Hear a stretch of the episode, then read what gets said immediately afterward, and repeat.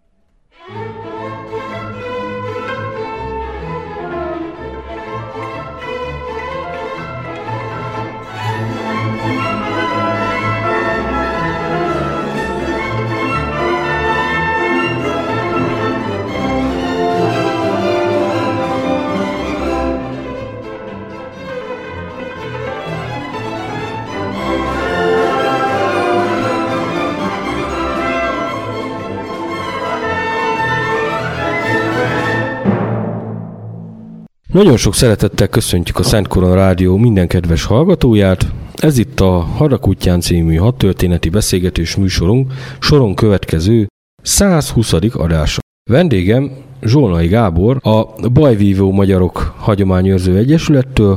Kérlek, mutatkozz be a hallgatónak, aki esetleg nem ismerne a Szent Korona Szabad Egyetemről. Üdvözlök minden kedves hallgatót, Zsolnai Gábor vagyok, a Bajvívó Magyarok Hagyományőrző Sport Egyesület elnöke és szabjaivással foglalkozom, oktatok gyerekeket, 6 éves kortól és felnőtteket is.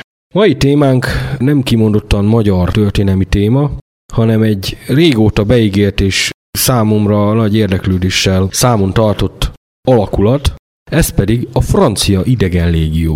Hogy alakult ez ki, ez az elhatározás? Te már pedig légiós katona leszel. Volt ennek valami gyerekkori vagy olyan előzménye, ami téged ide vezetett? Kalandvágy volt és a katonaság. Én két dolgot tudtam magam elé képzelni, hogy régész legyek vagy katona. Katona lettem. Én 95-ben álltam be, most igazából már a hadtörténetben foglalkozok, tehát régész már nem lesz sajnos belőlem. Most megyek vissza megint egy hónapra Párizsba, és egyébként most meg fogom kérni a kutatási engedélyt a Francia Hadtörténeti Intézethez. Most kifejezetten a 16-17. század kutatom, hiszen itt van a világ legnagyobb hadtörténeti gyűjteménye, Iszonyatos magyar anyaga van a franciáknak egyébként, és iszonyatos fegyveranyaguk van. Mátyásnak a halotti pajzs is ott van kiállítva egy gyönyörű vitrínbe például. Sőt, az a lánc, ami Bura és Pest között ki volt a Duna fölött feszítve, annak is a fele ott van. ugyanis még Napóleon elvitte hadizsákmányként. Hát kiállítva nem láttam, óriási az anyag, Ő- áldokiáltás, és lehet, hogy benn van a raktárban.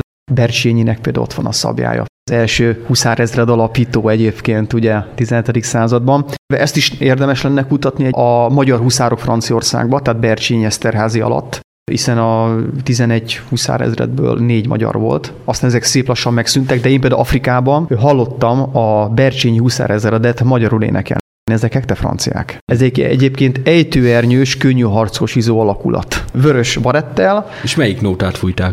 a gyönge violám. Úristen. És franciák? Hát ő, ő persze, hát most már a francia hadseregen belül nem lehetnek idegen alakulatok, csak a légióba. Tehát ők ekte franciák viszont őrzik a magyar hagyományokat, és ők az egyedüliek, akiknek a barettjükön nem az ejtős jelvény van, hanem egy vitézkötés.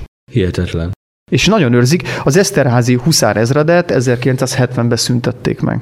A viseletükben egyenruhában megjelentek a, a magyar sújtásos viselet a díszegyenruhán, a Bercsénynek a mai napig talán megvan, de egyedül most már csak a Bercsényi van, aki őrzi. Uh-huh. Tehát a világ egyedüli huszármúzeum az Tarbban van, a Pireneusoknál Franciaországban. Négy éve nyitották meg a magyar kulturális, a Szűcs Géza még ott is volt a megnyitón. Uh-huh. A Rákóczi szabadságharc után, amikor a huszárunk szétszélednek, ő száz éven belül 32 országban honosodik meg a magyar huszárság. Tehát lehetne sorolni nem csak a francia, belga, spanyol huszárok, angol huszárok, orosz huszárok, tehát olyan szinten, hogy az angol huszároknak kötelezték a magyar bajusz, huszár kifent bajusz viselését, és akinek nem volt, annak kötelessége volt a borbéja ragasztatnia. Mert nem lehetett magyar huszár. Nézzük meg a japán császárt például a utolsó szamuráj című filmben, sújtásos Attilában van. Igen. Tehát a magyar viselet, a magyar lovak, a magyar lóidomítás, a magyar szabja és a magyar szabja vívás 32 országban honosodik meg. És egészen az első világháború végéig ezeknél az országoknál meg is marad. Meg is marad, de olyan szinten, hogy vannak országok a mai napig, például talán a svéd testőrségnek is sújtásos magyar a viselete. Hmm. Igen, mert nagyon sok magyar harcolt a 48-49-es események után is Igen. Nyugat-Európában. Franciák alatt, illetve Amerikában például. Ezt is most tudtam meg. Az északiak által használt kód az magyar nyelv volt.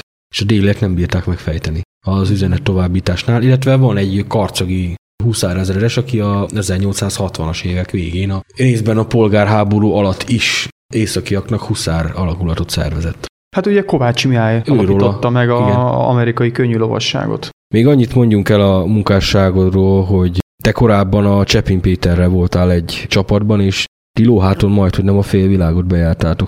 Igen, tehát Petinek hat, vagy ez volt a svéd út, volt azt hiszem a hetedik útja, én három úttal voltam a Petivel együtt. Melyek voltak ezek?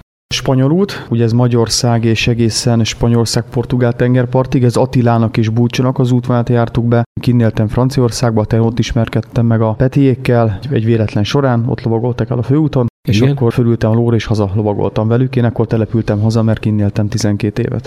Ugye ez 2005-ben volt a spanyol út, 2006-ban megkerültük az ezer éves határokat, Igen? tehát a történelmi Nagy Magyarországot, hiszen egy általános pálos jóslat szerint, hogyha lóháton fegyverben megkerülik az országot, akkor jobbá fordul az ország sorsa, úgyhogy miután hazérkeztünk Spanyolországból, rájött hónappal megkerültük a ezer éves határokat, ez egy 120 napos túra volt, ahol 4200 km tettünk meg. Mikor értetek vissza 2006-ba? Ugye dobogókőtől a szívcsakrától indultunk, és akkor visszaértünk pontosan dobogókőre, rá két óra múlva derült ki ez az összödi beszéd. Nincsenek véletlenek. Nincsen. És ha jól tudom, Kazaksztánban is kim voltál. Igen, 2009-ben felszállt velünk a repülőgép, már kaptunk egy SMS-t, hogy Gyurcsány Ferenc lemondott.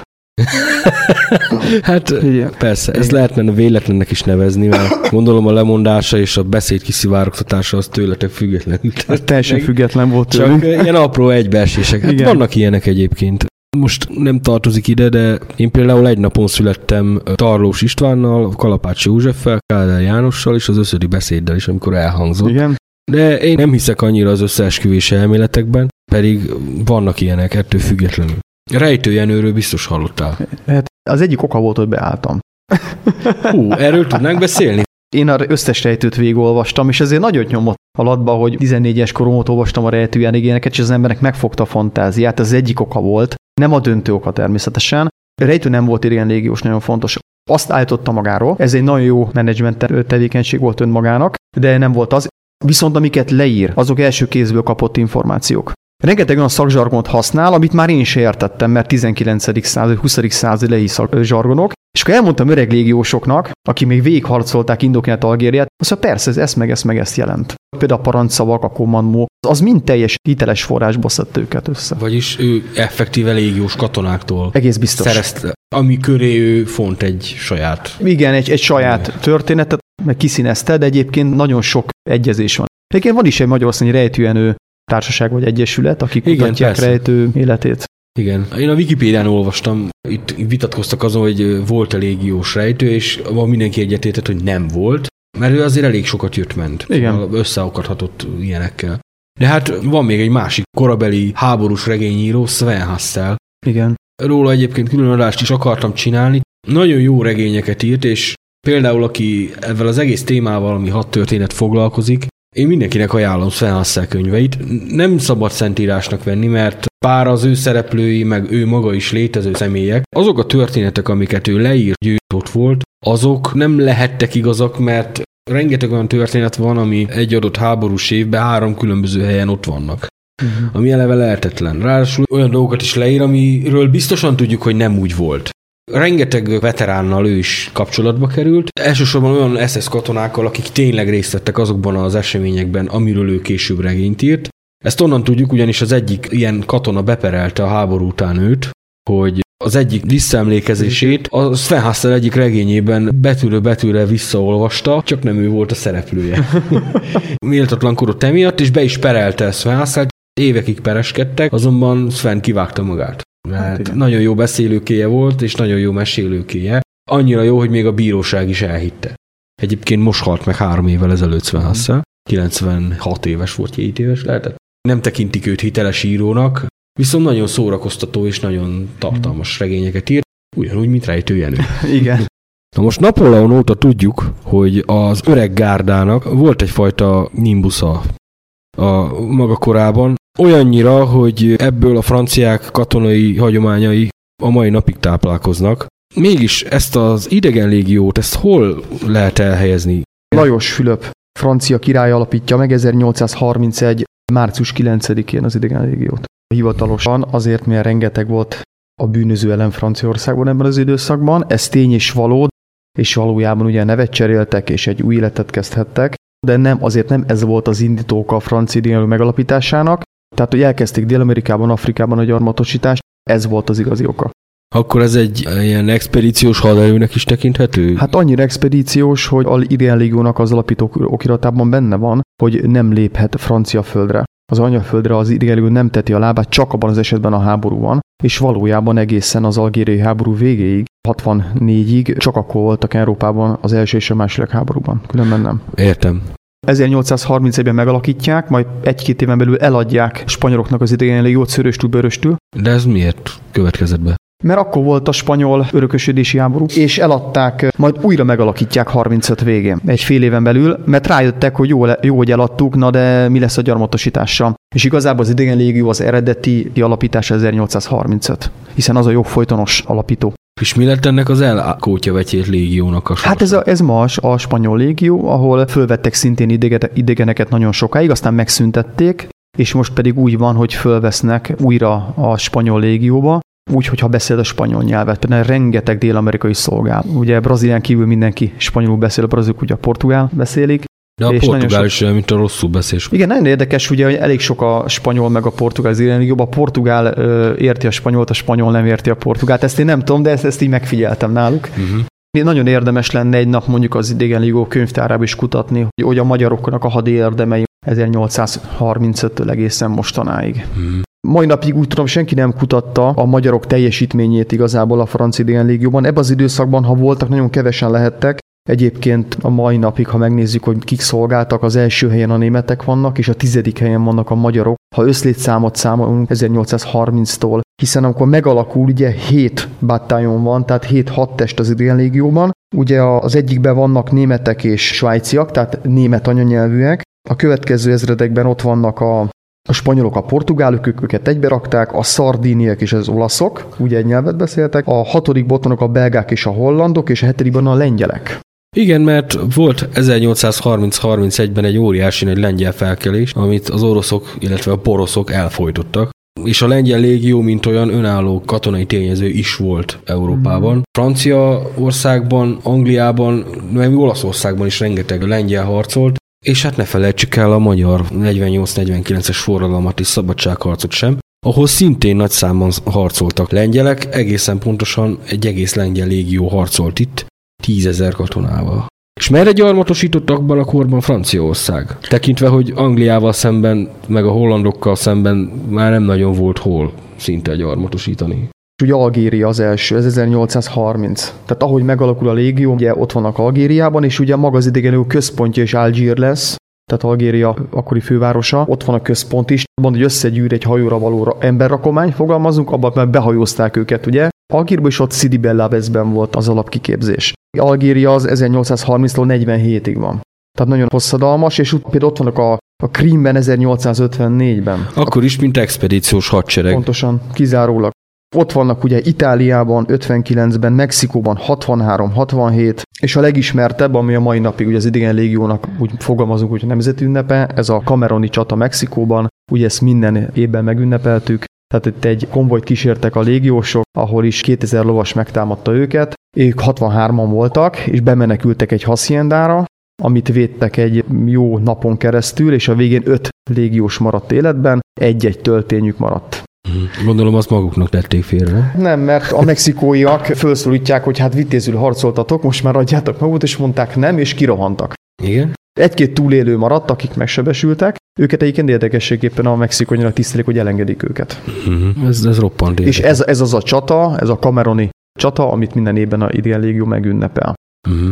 Utána francia porosz háború 1870, és utána ott gyakorlatilag folyamatosan ott vannak Afrikában, tehát Szudántól kezdve Nigéria, Madagaszkár, és hát ugye a nagy háború 1914-18, ugye, ahol ott vannak a idegenlégós csapatok már Európában is. Hát a nyugati fronton. Utána a két háború között ott van Marokkóban, Szíriában, a második háborúban például ott vannak úgy Narviknál, tehát a mai Norvégiában. És a második világháború után? 45-ben vége van, és 46-ban ott vannak Indokínában egészen 54-ig. Ez is francia gyarmat volt akkor? Egész Indokína. Tehát akkor nem volt külön Vietnám, meg Laos, meg Kambodzsa, hanem Indokína, ez mind francia volt. És hát akkor kivonulnak, ugye mennek be az amerikaiak, viszont 54-től 64-ig vannak Algériában. Van az Algér függetlenségi háború, ahol végig is De Gaulle miatt vonulnak ki. Mm. Ez egy nagyon érdekes dolog. Majd erről lesz egy külön adásunk az algériai háborúról, mert rengeteg olyan következménye vagy lenyomata lett a hadtörténelemre, illetve biztonságpolitikára, amik például visszaköszöntek az argentin piszkos háborúban is. Algéria nagyon érdekes, hiszen 2000-ben kaptunk a francia hadsereg, nem csak a légió, terepszínű ruhát. Franciaország területén belül addig keki színűt hordtunk, mivel a, akkor volt a pucs Algériában, amit a második idegen ezred szervezett meg, élén az ezredesükkel De Gaulle ellen, hiszen De Gaulle bejelentette a kivonulást, ahol igazából a háborút már majdnem megnyerik, amikor De Gaulle kivonul. Uh-huh. Ez nem tetszett azoknak a légiósoknak, akik tíz éve küzdenek, és láttak a bajtársaikat elesni, és pucsot szerveznek Algírban, és később létrehoznak egy ma ugye terrorista szervezetnek neveznénk egy OAS, az egy rövidítés, aminek a gerincét a magyar idénlégiósok adták, és ők voltak azok, akik háromszor is rálőttek magyar mesterőszök Dögóra. Nem sikerült. Az egyik fő tevékenye, főszervezők Marton Lajosnak most kapta meg egy dedikált könyvét, igen. Hát azt hiszem 15 évet ült talán börtön, és kétszer ítélték halálra, egyszer Magyarországon, egyszer Franciaországban, mind a kettő túlélte. És amikor a világ sajtót bejárta, ez a leopárdmintás ruhájuk volt az itt Algériában, olyan érvágás volt ez a franciáknak, hogy betiltották a francia hadseregben egészen 2000-ig a terepszínű ruhát. Kizárólag operációba kaptuk meg mi is, Franciaországban keki ruhába voltunk. Uh-huh. Algériában 64-ben vége a háborúnak, akkor mivel Franciaország területen nem léphetett az idegen légió, az, azt a nem tudom 24 ezer légiós behajózták Korzikára. Ami ugyan Franciaországhoz tartozik, mégiscsak sziget. Na most az a probléma állt fel, hogy minden bokor mögött egy légiós volt Korzikán, nem túl nagy sziget. Igen. Úgyhogy úgy döntöttek pár éven belül, hogy akkor megváltoztatják a liga alapszabályát, és egy ezreden kívül a második idegen ejtőernyős ezred ott hagyták, a mai napig ott van Calvin, a többit viszont elosztották Dél-Franciaországba. Beszéltünk arról, hogy kezdetekben milyen jellegű kiképzést kaptak a légiósok. Itt esett róla szó, hogy ők ilyen félig meddig törvényen kívüli elemek is voltak. Is nagyon fontos, nem mindenki. Ugye nagyon sokan beálltak ugye kalandvágyból, esetleg szerelmi csalódás, tehát lehetett itt minden. Voltak bűnöző elemek is, ez tény, A kiképzést én sem kutattam, viszont amit tudunk, hogy nagyjából hasonló lehetett, mint a végvár vitézék, a túlélted, akkor jó voltál. Abban az időben csak gyalogsága volt. Lovasság nem, Hmm. Viszont ez elitmódon kiképzett gyalogság, ha jól tudom. Szóval a trópusi, illetve gyarmati körülményekhez jól hozzáigazított kiképzés, felszerelés. Jól kiképzettek voltak, ez bizonyítja egyébként, hogy gyakorlatilag nagyon sok helyen helytállnak. És mennyire volt mondjuk jó választás légiósnak állni? Ezt azért kérdezem, hogy milyen egyéb anyagi vonzata volt a légiós szolgálatnak. Anyagi vonzata pénzügyi nem nagyon volt. Abban az időben, ahogy igazából ma se nagyon. Az, hogy mennyit kerestek akkor, nem tudom, de nem tömték el a pénztárcájukat. És a legújabb korban? Én 1000 francia frankot kerestem havonta, az azt jelenti, hogy 40 ezer forintot 95-ben, amikor a francia minimálbér 5000 frank volt, tehát az ötszöröse. Uh-huh. Aztán ezt megszüntették, mert rájöttek, hogy ez jogellenes, és 97-től már 5500 francia frankot kerestek, ami egy teljesen átlagos francia fizetés volt. Akkor nő meg a, a fizetés általában nem csak az idélő francia hadseregbe, amikor tengeren túlon vagy, vagy bevetésen, akkor 2,7-szerese a szorzója. Akkor van egy ilyen táblázat, ami alapján ki van számolva, hogy milyen fajta konfliktusban, milyen felállítási helyen mennyit keresett az ember. Pontosan, igen. Értem. Most elmegyünk egy kis zeneszünetre, és utána folytatjuk. Voilà du boudin, voilà du 五连三三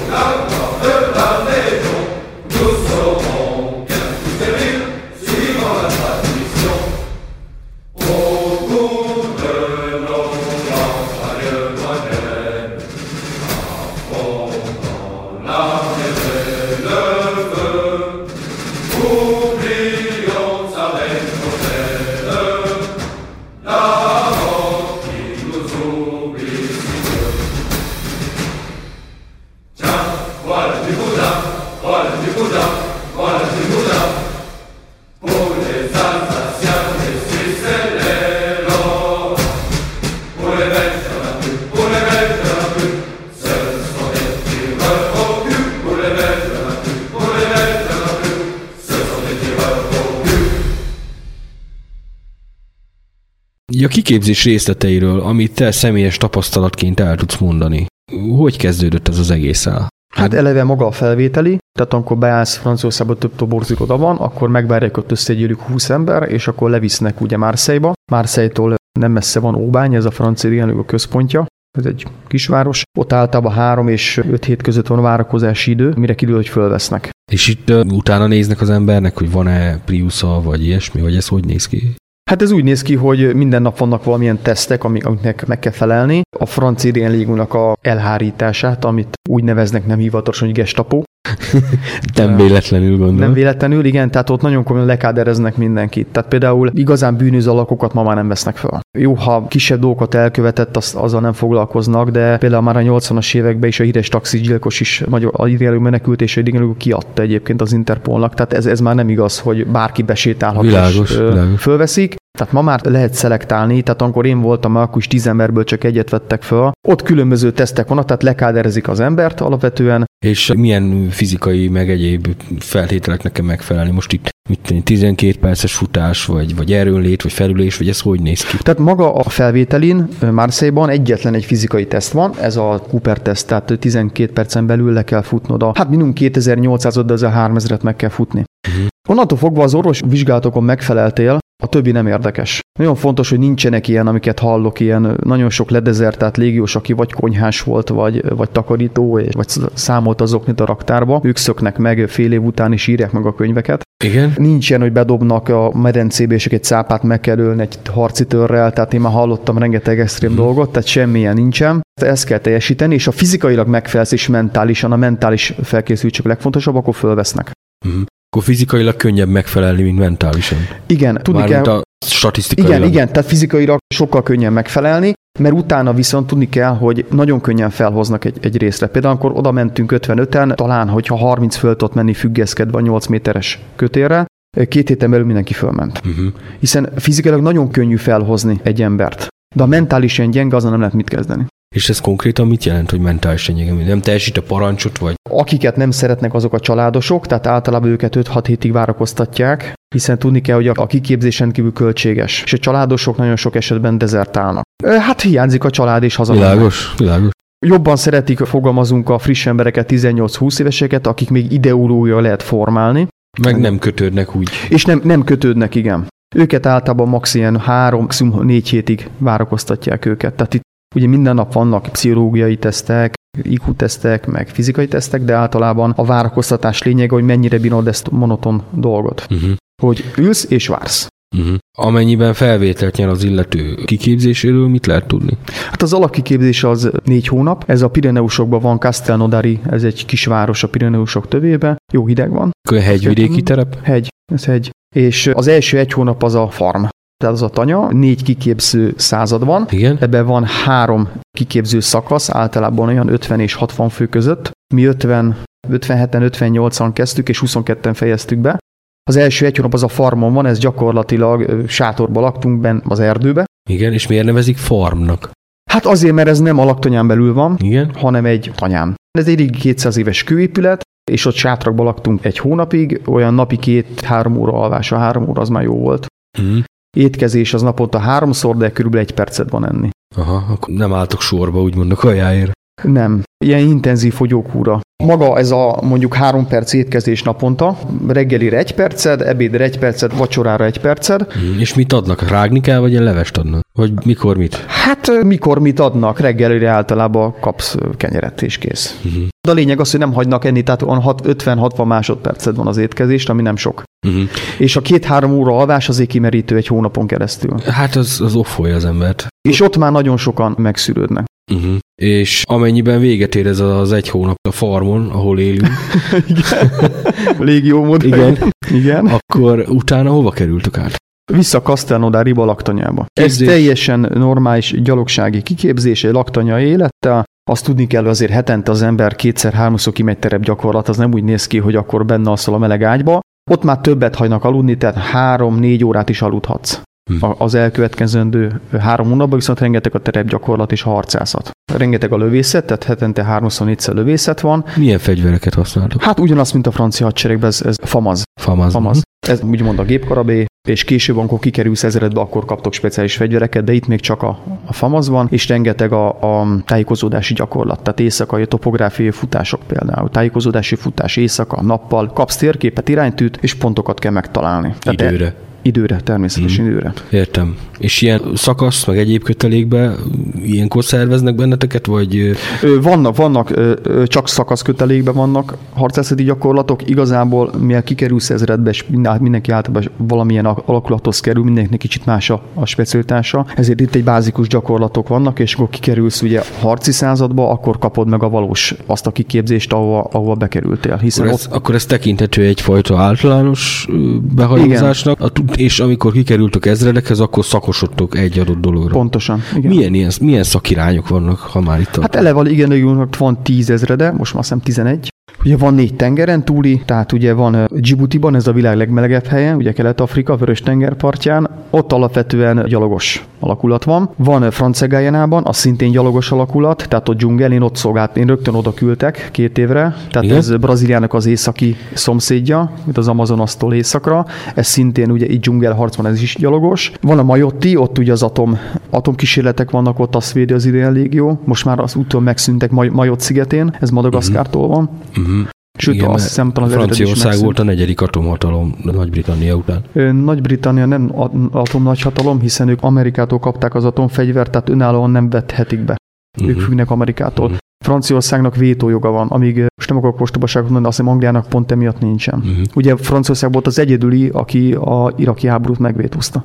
Világos. A többi ezred azok, tehát NIM, ugye én ott szolgáltam még hat évet, ez a másik idegen gyalogos ezred, Orangeban vannak a harckocsizók, Itt említettél ejtőelnyős ezredeket. tehát Franciaországban van vagy hat ejtőnös ezred, ők egy divízióban vannak beosztva, és ez, és ez idegen légúj, ez a másik idegen ejtőnös ezred, Calvin, Korzikán. Ők abban különböznek a többitől az ejtőnös ezredben, a, a századok kiszakosodnak. Uh-huh. Ez azt jelenti, hogy az első század ők a harckocsizók elleni harcot tanulják, és a városi harc, a második hegyi hadviselés, a harmadik a harci búvár, Mármint olyan vízi. vi, Harcászat. igen, vízi harcászat, harci búvár, és a negyedik a mesterlövész, robbantó felderítő. Uh-huh. A összes többi ezredben nagyjából, ahol én is voltam például a, a két gyalogos ezredben, ott a századoknak nincsen külön specialitása, mindenki úgymond gyalogos, azon kívül, hogy van egy speciális század, én például ugye a, egy, egyik speciális században voltam Dél-Amerikában, ott ö, 20 méteres gépágyon voltam például lövész. Uh-huh. Alapvetően gyalogságból áll lényegében a légió, de itt az ilyen szakosodások alkalmával milyen egyéb feladatokról lehet beszélni, amik jelenleg is működnek? Hát ugyanúgy a békefenntartás ugyanúgy megvan, azon kívül ugyanúgy van hidász, szaknász, ezred az idegen légiónak. Tüzérsége van? Nincsen. Mármint kis 80-as ö, Aknavetők, aknavetők vannak, igen. Mhm. Az, azok vannak, és De ezek a gyalogsági nem. fegyverek alapvetően. Igen, alapvetően Akkor is gyalogság. saját tüzérséggel nem rendelkeznek. Nem. Van egy könnyű harckocsizó ezrede orancsba, azok viszont nem lánctalpas, hanem gumikerekű harckocsizók, Vagyis olyan, mint a BTR itthon. és megfogtál, nem tudom, van-e tüzérük, szerintem nincs. Tehát ezek könnyű tegek. Azt szerintem. Tehát ha- harckocsinak mondják, de gumikerekes, tehát ilyen könnyű harckocsi. Uh-huh. Hát az páncélautó akkor, vagy APC, Armored Personal Hát, Carrier. nem tudom, azon nem szolgáltam ott, tehát nem tudom, hogy És pontosan. ilyen gépkocsizó lövészek akkor vannak? vagy? Vannak. Nimbe vannak, a másik idegen gyalogos ezred, ugye az, az mondta, hogy gépesített lövészek egész pontosan, ha Mhm. átfordítjuk magyarra. Értem. Rendben. A kiképzés meddig tart ez a szakosodás? Hát ez igazából bekerülsz harci ezredbe, ott attól függ, hogy hová kerülsz. Azt hiszem, hogy Korzikán az ejtőségnek talán ez egy, egy hónap. Ugye ebben benne vannak az ejtős ugrások, és utána átmész a harci alakulatodba, és utána talán még nem tudom pontosan egy-két hónap lehet náluk a szakosított képzés, és utána bekerülsz ugye magába a harcoló szakaszodba, és ott az öregektől tanulod el. Uh-huh. Milyen felállítási helyek vannak most, ahol élesben lehet szolgálni a légióban? Bekerülsz egy, egy harci ezredbe, azon belül egy századba, és ha századot holnap elviszik való, akkor mész. Ha századot nem viszik egy évig sehova, akkor nem mész sehova. Akkor ott van sajnos ez a laktanyajt, aki senki se szeret. De jelenleg, hogy há, pontosan hány ponton vannak idegenlegos egységek, nem tudom, de jellemzően olyan 15-20 helyen vannak a világban általában. Uh-huh. És milyen feladatkörökben? Ez úgy néz ki, hogy ha el, elvisznek egy olyan ezredbe, ami tengeren túl, az két évet szolgálsz. Hogyha kimész egy olyan helyre, ahol kis szakaszra megy el a század, az négy és hat hónap között van. Uh-huh. Tehát ez elmehetsz, ugye, ahol én voltam például, Koszovó, Szarajevó, Elefántcsontpart, vagy rengeteget hajóztunk, ugye ilyen járőr tevékenység a, a Nyugat-Afrika partjainál, ezek általában egy-kettő vagy három hónaposak. A hajó nehéz kibírni többet. Uh-huh. Tehát be vagytok zárva. De általában négy hónapra mentek el. Hát most jelenleg, ahol, ahol szoktak lenni, ugye Szeleg, Szenegál, Elefántcsontpart, ha Nyugat-Afrikát nézzük, Jugoszlávia biztos ott vannak még, Afganisztánban rendszeresen ott vannak, Dél-Amerikában, úgy ott Gajánban. Haitin is voltak most, tudom. Milyen az élet egy légió szolgálatban? Azt említetted, hogy hajón elég nehéz elviselni. Ezek között a trópusi körülmények között ez, ez hogy néz ki? Mondjuk egy nap szolgálat. Ha Dél-Amerikát nézzük, ott ami a probléma a páratartalom. Tehát a erdőben 90% a páratartom, a városban csak 70-75, tehát ez, amit nehéz elviselni. Rengeteg például a tüdőgombás megbetegedés. Tehát itt a, a Európában egy európai nem tudja, hogy esetleg fogékony a tüdőgombára, de majdnem minden tizedik európainak tüdőgombája lesz, amit ki kell vágni. Sajnos ugye az ottaniak immunisak erre megszokták, a helyiek, Uh-huh. de az európai emberek nem, nem, nem túl ideális, ezért általában max. két évet lehet szolgálni Dél-Amerikában, az is elég. Tudni, hogy két év alatt én összeszámoltam, egy évet voltam terepen összesen. Uh-huh. Tehát a leghosszabb, amit, amit eltöltesz, az a 4 és 6 hét, 6 hét között van, ez az úgynevezett mélységi felderítő feladatok. Itt elindultok általában pirogokkal, ez egy hosszú indián csónak, vagytok rajta általában, ha, 35-en vagytok, el vagytok osztva 3-4 ilyen csónakra. csónakra, ez ilyen hosszú csónak. Ilyen kenúnak lehet nevezni? Vagy? Hát igen, csak motorral megy, de olyan, mint egy kenú, csak hosszabb, ezt az indiánok, brazilok a mai napig használják behajóztok általában egy 50-100 kilométert, és onnan a, a hajósok visszajönnek, vagy a csónakosok visszajönnek, titeket ott hagynak, és akkor át egy 4-6 hétig meneteltek az erdőbe, hogy miért vannak kifejezett okok, például rengeteg az illegális aranyásó, meg a kábítószercsempész azon a területen, ugye Brazília és Francia Guyana között, hiszen Francia Guyana mai napig ugye francia fennhatóság alatt van. Nem gyarmat, ezt a szót már betiltották, tehát nincs már gyarmat, hanem francia megyének számít Francia Guyana. Egyébként majdnem akkor a területe, mint Magyarország. A nagy része az ez egy indián rezervátum, és itt a feladat általában a kábítószer csempészeknek a lefülelése és az illegális aranyásást meggátolni. Igen. De nagyon sok esetben volt, hogy az ember menetel 4-6 hétig, és megkérdeztem egyszer a parancsnok, hogy miért megyünk, és azt mondta, hogy ő se tud, menni kell. Hát őrjárat. Azt tudni kell, hogy itt a napi 50 km nem teljesítető, mint Európában, hiszen általában... A terepviszonyok gond miatt. Hát 6-8 km a napi. Hát az nem sok. Az, az, az elég az. Gyalogság. 15 órában elég gyalogolni. Most, ha én a, belegondolok, amíg nem volt autómos három hétig, én naponta gyalogoltam ennyit, mert be kellett menni reggel dolgozni, mm. meg haza, és busz nincs. Igen, csak ott a 6-8 km 15 óra teszed meg. Uh-huh. Annyira sűrű az erdő? Igen. Akkor lényegében vágjátok magatoknak az utat. Úgy, hát úgy néz ki egész pontosan, nagyon érdekes a felállás. Ugye a szakasz megy, olyan 35-en vagytok, elől mennek a Lionorők, ők, ők, a, ők a vágók. Négy ember vág, vágja az utat, nagyon fontos, hogy fölül kell vágni. Tehát nem válmagasságba vágsz, hiszen mögötted két órával később jönnek a teherhordók, és nekik ugye van egy 40 kilós zsák plusz egy 20 kilós zsák keresztbe téve, egy tengerés zsák. Abban van a plusz élelmiszer és ugye ő belakadna a zsákkal, hiszen a vállában keresztbe a tengerészsák, ezért fölül kell vágni, de most rajtad is van egy 35-40 kilós zsák. Fegyver, lőszer plusz ugye a, a 35 kilós zsák, hiszen 6 hétre mész. Uh-huh. És ugye fölül kell vágni a vállad egy óra múlva, az úgy érzed. Uh-huh. És ugye általában az, elől megy egy ember, nála van egy ilyen kisebb zászlóféleség, őt előre küldik egy 50 méter a parancsnok, amíg látja. És utána nincsenek terepviszonyok, nincsen templom, torony, ilyesmi, tehát előre küldi, amíg látja, hogy 50 métert az erdőbe, és iránytűvel beméri az embert, és irány irányítja, hogy merre menjen, és ut- utána megy az egész szakasz. Ő a fix pont 50 méteren. Uh-huh. Ugye két ember vágja az erdőt, és van két lépés számláló. Hiszen tudni kell, hogy ilyen körülmények között még a GPS nem működik, mert magasak a fák és nagy, nagy alomkorona. Uh-huh. Nem, nem, nem működtek. Lehet, hogy most már működik, akkor nem működtek. Mindenki tudja, hogy 100 méteren lép 64-et, akkor 64 lépés után csinál egy csomót, van egy kis, kis madzak fölkötve a, a málha mellényre, jobb oldalt, tudja, hogy ment 100 métert, minden 14 kell lebontja, és rak a bal oldali madzagra egyet. Onnan tudtuk, hogy egy kilométert haladtunk. És ugye mögötted jönnek azok, akik hordják a szanitész felszerelés. De itt a ilyen teherhordó állatot összért nem használtak? Nem, már nem, őserdőben nem. A légiósok a teherhordók. Uh-huh. Általában tudjuk, hogy 35-ből mondjuk 15-20 a teherhordó, a többi vágja az erdőt. Uh-huh. Kettő pedig a legvégén háncsol. Azt jelenti, hogy a macsétával egyik előről, másik hátulról leháncsol egy, egy darabot a fáról, hogy a terrorodok tudják, hogy merre kell jönni. Uh-huh. Hátulra pedig azért kell, hogyha eltévenednek, visszataláljatok. Uh-huh. Igen, mert gondolom a háncs az nem nő olyan gyorsan vissza, mint hogyha... Hát a terrorodok két órában mögötted vannak, tehát két órát nem nő vissza. Mert elég gyorsan nőnek egyébként ezek az Hát de két órát azért nem nő be. Uh-huh. Akkor éjszaka van, akkor van egy olyan pálmatípus, 400 pálmatípus van, a legtöbbnek ehető a belseje, a szíve úgymond. Igen. Elég jó a tápértéke, a másik pedig némelyik pedig foszforeszkál, amikor lehánycsolod, és ha azt rákötöd egy fára, akkor egy olyan 3-4 órán keresztül lehet látni. Uh-huh. Ez is érdekes. Most megint elmegyünk egy kis zeneszünetre, és nem sokára folytatjuk.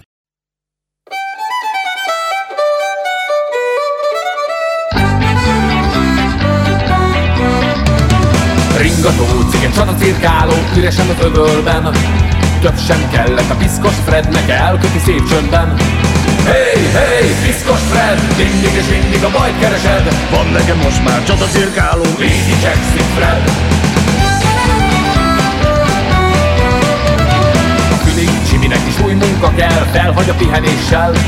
Így lett a kapitány első tisztje egy talpig ember. Hey, hey, piszkos Fred, mindig és mindig a bajt keresed. Van nekem most már csatacirkáló, első tisztem. Így igyekszik Fred Késsel a zsebben, a szemesen redben senki Alfonznak Ajánló levélnek ennyi elég, egy jó kormányosnak. Hey, hey, piszkos Fred, mindig és mindig a bajt keresed. Van nekem most már csatacirkálóm, első tisztem, kormányosom. Így igyekszik Fred Feltétel az, hogy semmi erőszak és inni csak mértékkel.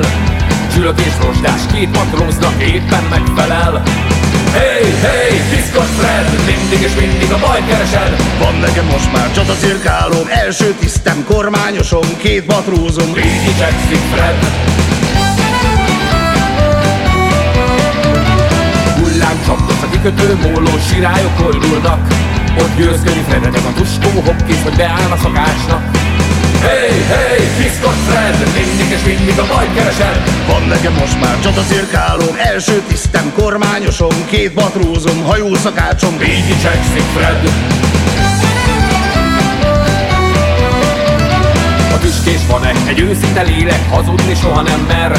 Itt számít a modor, hogy járjon a modor, a szívlapát nem viccel Hey, hey, piszkos Fred, mindig és mindig a bajt keresed Van nekem most már csatacirkálóm, első tisztem, kormányosom, két matrózom, hajószakácsom, kazánfűtőm. Így igyekszik Fred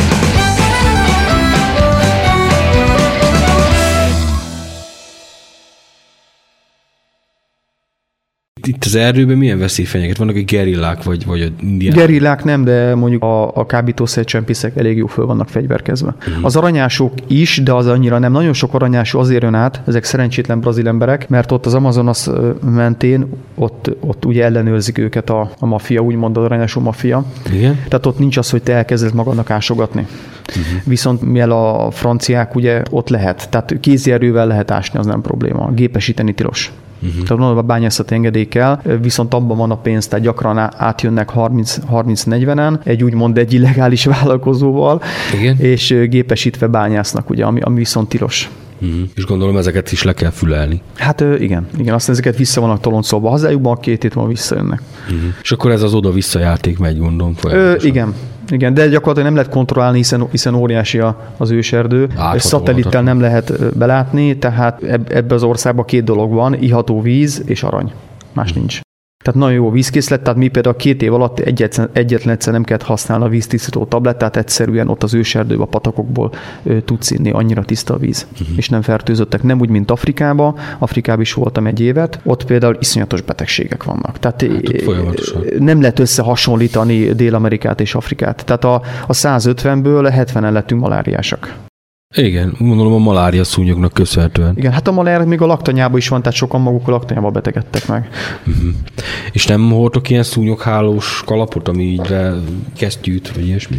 Vagy nem hát lehet- ez a filmekben működik, a 60-as években realizált filmekben, de a valós életben te fölveszel ilyen szúnyoghálós kalapot, akkor eleve a páratartó miatt lélegezni se tudsz. Aha. Hát ez akkor a levegőt se ereszti át, nem csak a. Hát áteresz, ez olyan, mint a Vivo maszk, hogy ugye szavjával vívok egy darabig vív az ember maszkba, de egy idő után megreked benne a levegő, tehát Mhm. Külön ventilátor kéne Igen. kiárat.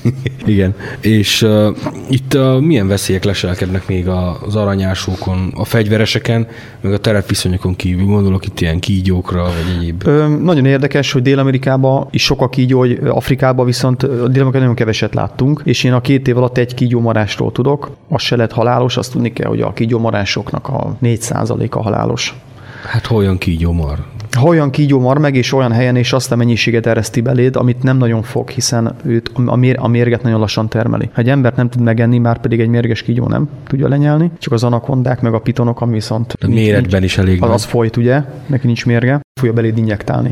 Ahol rengeteg volt a kígyó, az, az például elefántcsontpart, a mombák, ugye ezek a legveszélyesebb kígyók. Ott még a, a ugye tábori tusolónk volt, ott, ott hetente találtunk még a tusolóba is kígyót, tehát sokkal több volt, de ott sem volt kígyómarás. Egyszerűen békén kell őket hagyni. Mhm. És akkor nem támadnak, vagy nem? Nem, nem. Hát véletlenül rálép persze, hogy Persze, megtámad, de, világos, de nem, sokkal gyakoribb például a skorpiócsípés. Mhm. Uh-huh. Mondjuk, hogy az nem halálos, csak lebénítja az ember végtagját egy 3-4 órára, de nem halálos. Elég az is, nem Elég. menetelni. Ami másik Dél-Amerikában rendkívül sok, bár abból se volt soha baleset, ez a neurotoxikus béka, ez a foszfereszkáló színe van, nagyon szépek, különben sárga, zöldbe, pirosba.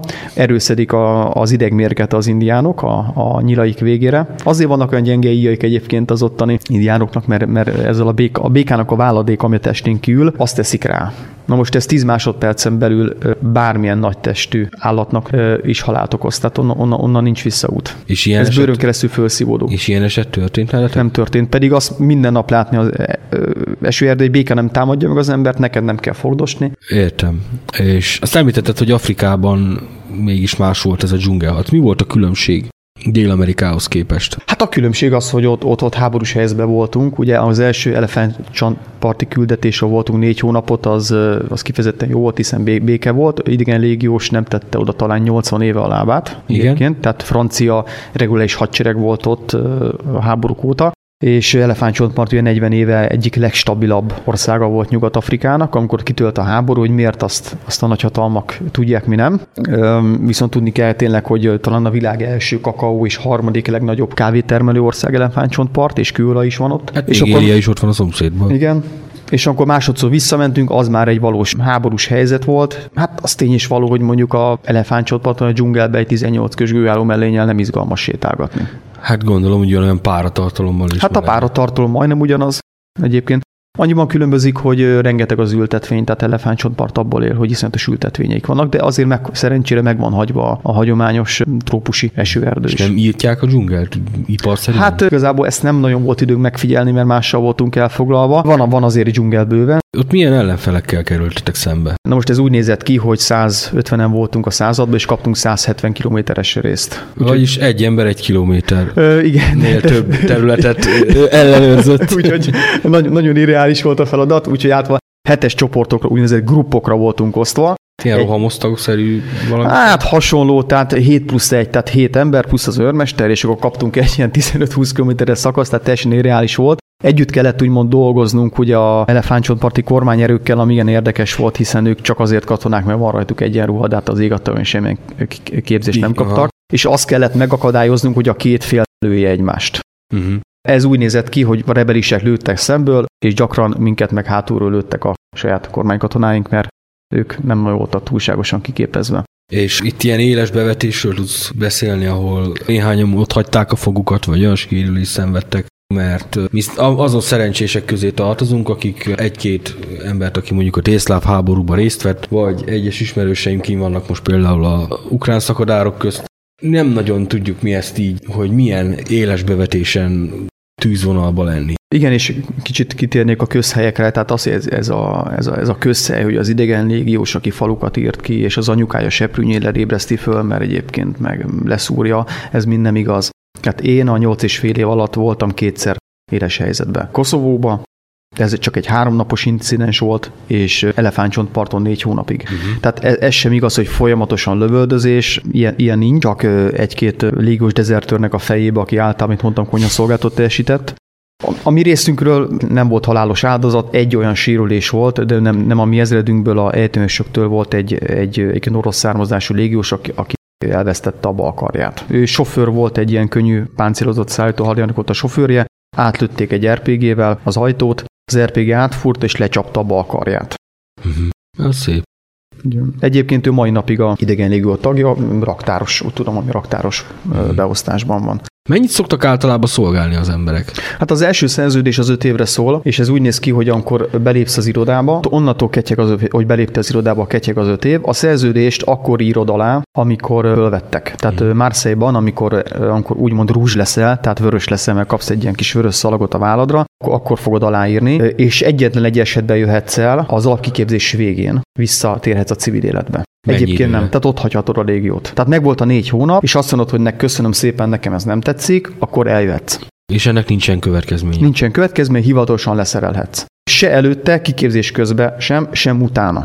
Ez azért van, mert maga a szakosított képzés is rendkívül drága, és nem akarják azt, hogy valaki azt mondja, jó, hát nekem ez nem való, és még ott vagyok négy-öt hónapot, belemülik a rengeteg pénzt a francia állam, és utána el, el ledezertál. Mm. Tehát van egy ilyen lehetőség. Világos. Ennek fogazunk anyagi okai vannak. Utána az első öt évet teljesítened kell, és utána viszont aláírhat szerződéseket egy és öt év között, de az öt év az ritka, tehát általában egy és három év között engednek aláírni, egy évet, két évet vagy három évet. A Légió az egyelői hadsereg, ahol bármeddig korhatár nélkül szolgálhatsz. Tehát 80 évesen is maradhatsz. Csak gondolom olyan szerepkörben. Valamilyen irodista felvételirodára betesznek, vagy akárhova, És egyébként az egylő hadsereg, ahol 40 éves korig fölvesznek, nagyon fontos. Tehát 17 és 40 év között vesznek föl, 17 és 18 év között szülői engedélye kizárólag, és 40 éves korodig. Tehát nekem volt olyan magyar társam az akízés, aki 39 és fél évesen állt be, és végigcsinálta, és ott nincs veterán kettes, tehát ugyanazt végig kell csinálod, amit a 18 és fiatal. Világos. A leszerelés után mivel honorálja a francia állam ezt a szolgálatot? Végkielítés van, de az rendkívül az 8 és 11 év között leszerelsz, van egy végkielítés, de nagyon meg van szigorítva, újabban már nem is nagyon fizetik ki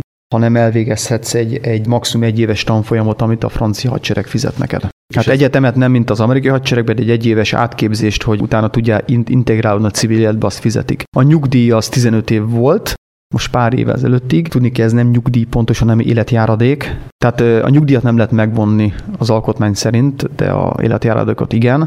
Ez akkor volt 800 euró havonta. Tehát ez nem egy nagy pénz. Hát nem. Tehát főleg ott 8000 euró azért nem, nem élsz meg. 15 év után most ezt egyre jobban tolják ki, hiszen nagyon sok olyan katona szerel le, nem csak légiós, aki 34 évesen leszerel és kap 800 eurót, ez nagy kiesés, tehát most már azt hiszem kitolták 17 és félre és általában a távlati cél az, hogy igazából nem fogsz kapni csak 65 éves korod után. Uh-huh. Akkor körülbelül úgy jártak a légiósok is, mint itt a rendőrök. Itt, itt a rendőrök, igen. Hogy még, még nem, nincs, tehát... már, nincs már akkor a vonzereje az életpályának. Nincs. Még tudni kell, hogy azért mások egy átlagos francia hadseregben mondjuk raktárba dolgozik 15 évig, az nem használódik ilyen, mint valaki, aki egy harcoló van 15 évig. Ez egyértelmű.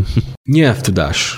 A nyelvtudás nélkül fölvesznek, ezt tudni kell, ott a kiképzésen vannak francia órák, ez úgy néz ki, hogy van eleve egy francia, egy, egy olyan binomod, aki, aki tud franciául, vagy vagytok hárman, négyen, akik nem, és kaptok egy franciát, aki tanít, tehát ő ugyanúgy ott van az a kiképzésen, és amikor van a francia nyelvvizsga négy hónap múlva, a binomo, aki francia, ugyanazt a pontot kapja, mint a tanítványa. Uh-huh. Tehát neki is érdekel, hogy tanítson. Egyébként vannak francia nyelvórák, de csak az első négy hónapban utána már nincsenek. És akkor nem lehet azt mondani, hogy az idegen légióban mondjuk az adott ezredhez tartozó nemzetiségi nyelv, mondjuk a vezéleti nyelv. Régebben lehetett ilyen. Ez úgy nézett ki, hogy amikor megalakult 1830-ban, akkor még a nemzetiségeket, mint amit elmondtam az adás elején, egy ezredbe rakták nyelv szerint. Viszont ez működött egy 20-30 évig, aztán megszüntették, mert már egészségtelen rivalizálás az ezredek között, és onnantól fogva vegyítették. És mindenkinek kötelesség volt megtanulni a francia nyelvet. Ez ma is így van. Az anyanyelveden tilos megszólalni, komoly, tehát az első négy hónapban nagyon komoly büntetése és testi fenyítés van, hogyha te, ha meghallja valaki, anyanyelveden beszélsz. De akkor így egymás között se lehet. Ha nem veszik észre, titokban a sarokban, akkor magyarul beszéltünk, de ha rajta kaptak, akkor, akkor baj volt. Akkor egymást is franciául kellett szólítani. Igen. Nagyon érdekes volt, amikor mondjuk egy hónap után, akkor beszélsz 50 szót, és, és elvárták azt, hogy te a másik magyarral is franciául beszélj, viszont valahol megértem, hiszen, hiszen ha teret engednek is sose tanulod meg. Viszont akkor kikerülsz ezredbe, akkor már beszélhetsz anyanyelveden, de nem szolgált időben. Uh-huh. Minden századnak van egy úgynevezett klubja, egy klubhelyisége, ahol viszont senki nem szólt meg, ha anyanyelveden beszélsz, szolgált időn kívül pedig nyugodtan beszélhetsz. Viszont kőkeményen hangsúlyt fektetnek arra, hogy meg kell tanulni a, a francia nyelvet. Egyébként ma, ha etnikumot nézve, 134 etnikum szolgál ma az idegen légióba, nagyon érdekes, hogy nincsen, nincsen rasszizmus, nincsenek ellentétek. Például, hogy megfigyeltem, amikor én Strasbourgba jelentkeztem, akkor a csehek meg a szlovákok között volt komoly konfliktus. Ki gondolná, hogy épp a csehek és a szlovákok közt? Mert Ö, igen. azt hinnénk, hogy a szlovákok és a magyarok közt vagy valami. Nem volt, érdekesség nem volt. A csehek meg a szlovákok között volt konfliktus. Ez egészen addig, amíg ki nem kerültek a falmra, és meglett a közös ellenség a főtörzsőrmester. Tehát érdekes, hogy a idegen egy, egy olyan szervezet, ahol van 134 nemzetiség, itt bőrszín, vallás, faj teljesen különböző, és egy irányba megy. Ez egyébként valahol példaértékű, igen, és ezt, ezt hogy érik el, ezt a fajta egy, egyfelé húzást? Hát van egy nagyon komoly ideológiai agymosás is, tegyük hozzá. Tehát van a idegen ez a becsületkódex, ez 7 pontból áll, tehát ezt, ezt reggeltől estig or, orvézésig kellett tudnunk, és, és súlykolni, súlykolni. Tehát ezért szeretik valószínűleg a fiatalokat. Ezt nagyon gyorsan, tehát négy hónap után én nagyon ritka esetben találkoztam, hogy ilyen fai problémák voltak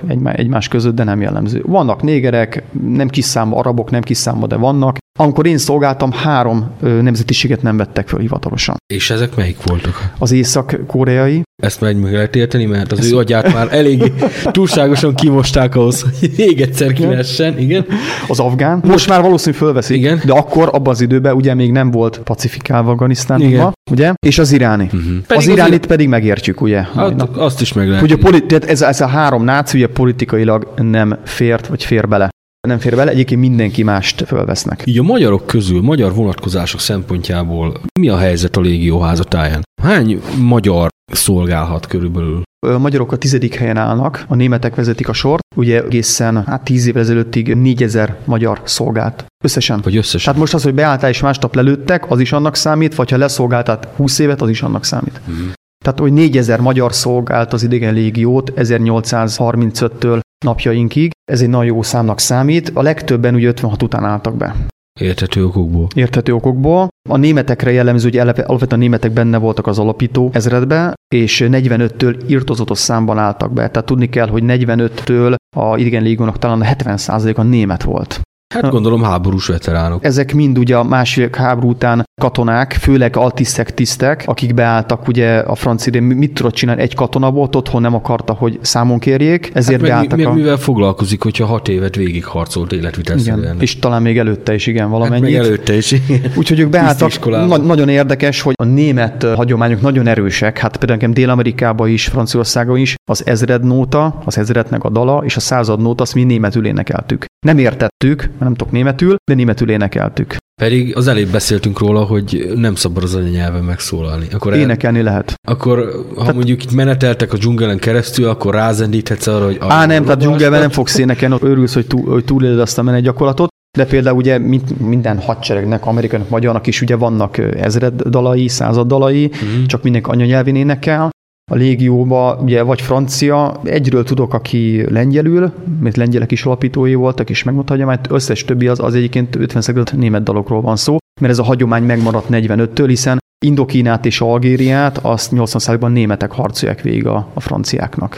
Ugye a volt ellenséget ö, toborozták Hát a franciák. megváltoztak az idők, igen. De a magyarokról még, még azt kell tudni, hogy például ugye Algériában ott vannak nagyon keményen, mint mondtam, ugye, hogy a szervezetnek, aki nem volt hajlandó arra, hogy Gaulle-nak ellenállt, hogy Algériát ott hagyják, azok magyarok voltak a gerince, aki rá is lőttek háromszor Gaulle-ra, sőt még azt is tervezték egyébként, hogy ejtőernyővel Vágom. ledobják magukat az Elizére, igen, és beveszik a francia parlamentet. Ez nem jött össze. Szép lett volna egyébként. Igen, egy nagyon szép ötlet volt. Am- Ami nagyon érdekes vonatkozás, hogy a francia hadsereg mindenkori három legkitüntetettebb, tehát harci érintkezésére nagyon fontos kitűnött katona, ez három magyar idegen légiós. Mind a három zászlós rangba szolgált, egyik Szücsnek hívják, Tasnádinak, és a harmadiknak most elfejtettem a nevét. És nagyon érdekes, hogy három különböző osztagban szolgál a három zászlós, és egy napon halnak meg Algériában, Algéria három teljesen különböző helyen. És az ő egyenruhájuk a francia idegen múzeumában, Marseille-ban rögtön a főbejárat ne van kiállítva. És gondolom akkor a hagyományápolás, mint olyan, az rendkívül fontos ebbe a szervezetbe. Hát annyira fontos ugye, hogy mind a kimenő ruhán, mind a díszegyenruhán ugye megjelennek ezek a hagyományok, tehát a fehér kepi és a svájci gárdától örökölt kék sálöv, ami rá van tekerve ugye a, a derekunkra, ez egy 5 méter hosszú sálöv, ugyanaz, amit a végvári vitézek hordtak, és nekem is van.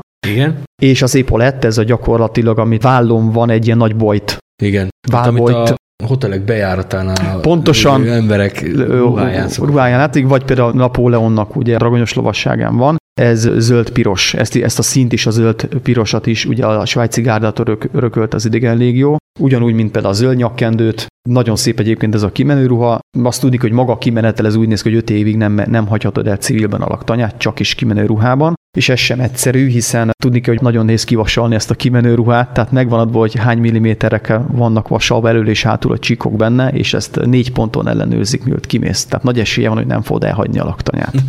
Egyébként a egyenruha azt teljesen megegyezik a francia hadsereg egyenruhájával. Alakulatjelzésben van különbség, igazából itt maga a kiképzésben van különbség a- az igen légos kiképzettség és a francia hadsereg kiképzése között. Hát, hogy keményebb, tehát egy francia katonával nem lehet megcsinálni azt, hogy két órát alszik és három percet eszik naponta. Uh-huh. Értem.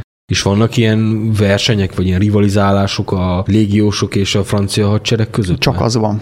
Csak az van.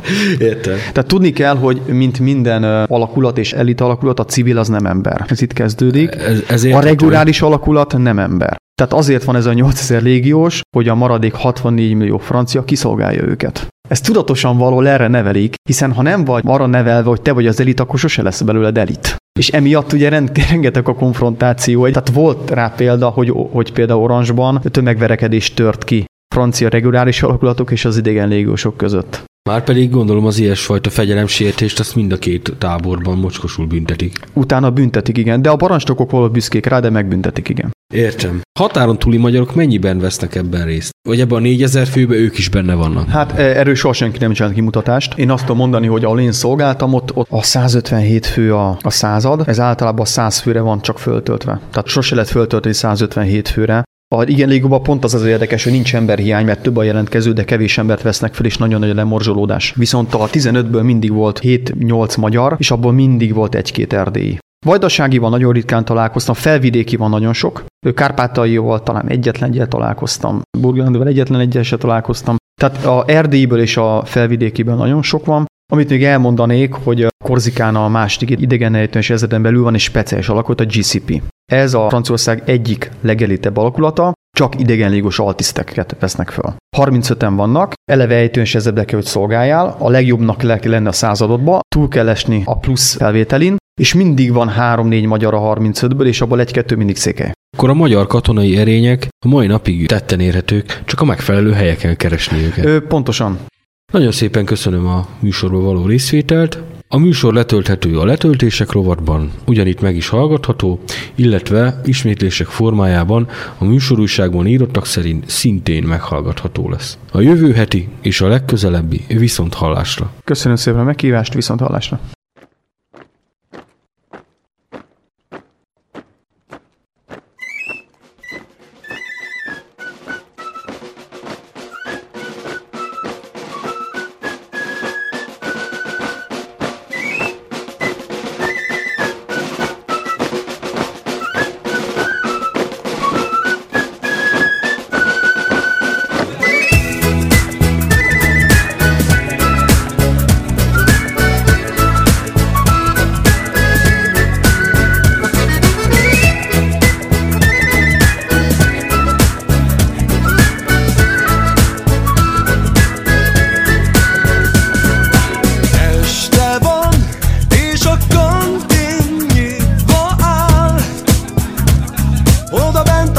Az élet még vidámabb száll